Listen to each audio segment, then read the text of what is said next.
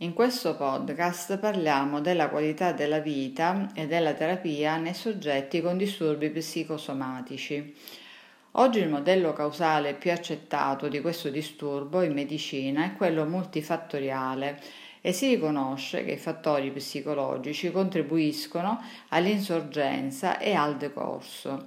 Nel corso del Novecento i progressi della medicina hanno permesso di vincere o perlomeno di curare molte di queste malattie. Si è cominciato a parlare di qualità della vita perché l'esperienza di malattia disturba il senso di autonomia e di efficienza del soggetto. Infatti viene inficiata la sua sicurezza e le sue relazioni sociali.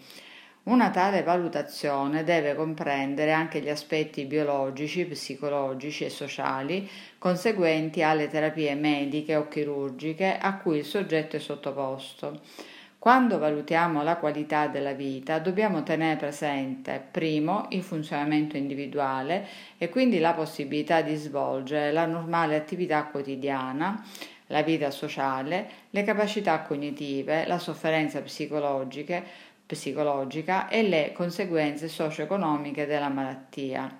Secondo, la percezione soggettiva della qualità della vita e in particolare l'atteggiamento nei confronti dello stato morboso e la sensazione generale di benessere.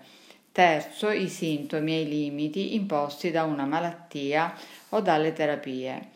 Sulla valutazione di sé in salute e in malattia svolgono un ruolo determinante le strutture di personalità eh, le eh, capacità di dif- difensive e creative dell'individuo.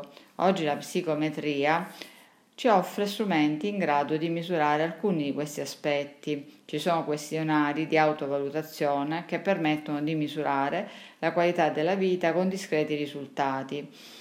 È stato fatto uno studio il, su 75 pazienti ipertesi, somministrando il questionario ai medici, ai pazienti e ai loro familiari.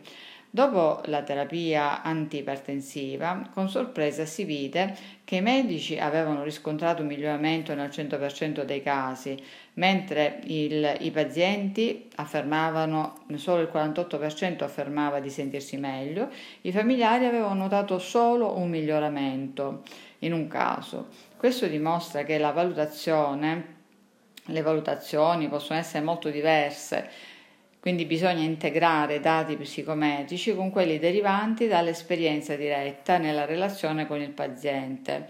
Il colloquio svolto con un clinico esperto si rivela sempre uno strumento sensibile in quanto permette di cogliere aspetti profondi del malato che spesso i questionari non possono rilevare. Ora vi saluto, vi do appuntamento a martedì prossimo, mi potete sempre contattare sul mio sito web alla pagina contatti, se avete dei dubbi, delle perplessità, mi scrivendomi un'email vi aiuterò a chiarirli. Grazie e arrivederci.